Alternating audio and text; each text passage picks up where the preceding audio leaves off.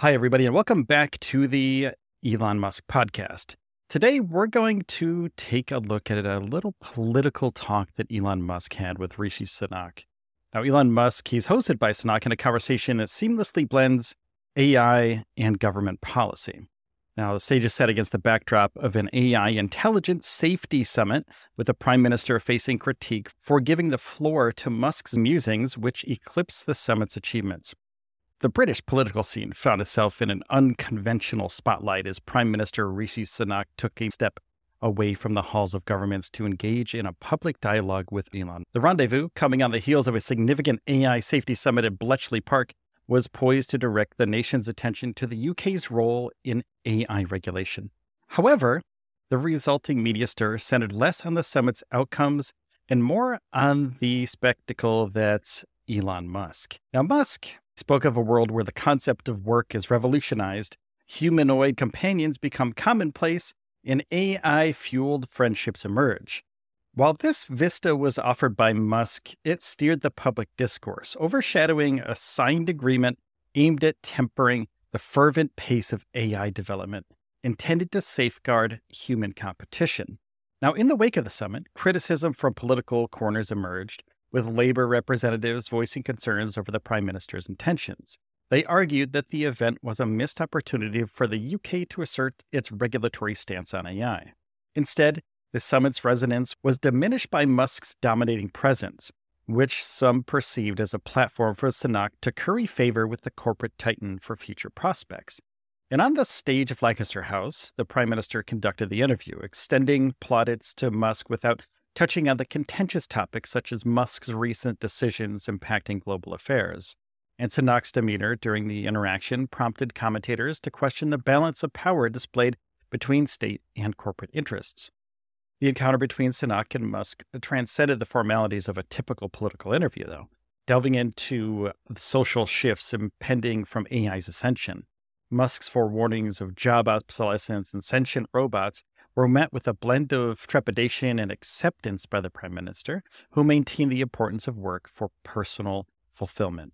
Now, the discussions also ventured into the regulatory sphere, with Musk advocating for oversight amidst his critique of certain regulatory approaches. Now, this intersection of government oversight and technological freedom underscored a complex dialogue on the future role of AI.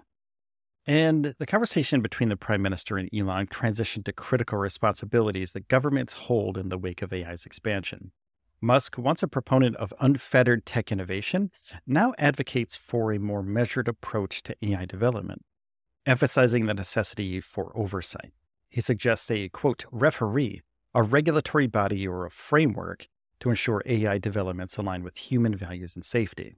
This concept of regulation is not to stifle innovation, but to safeguard against unintended consequences that could arise for such potent technology.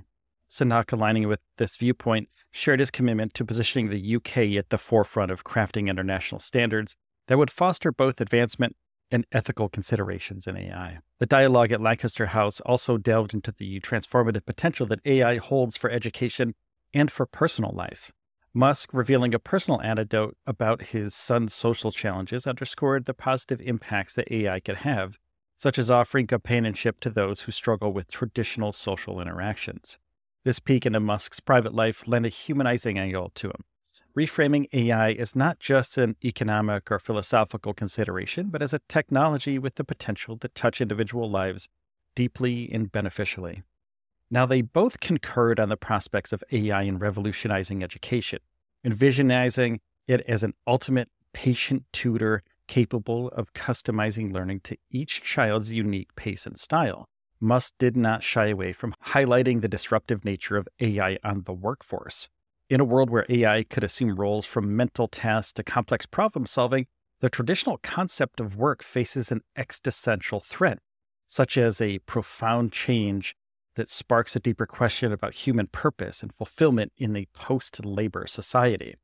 And Musk suggests that the fabric of daily life may undergo a radical shift in the future, where finding meaning becomes a new human endeavor in the absence of job related identities.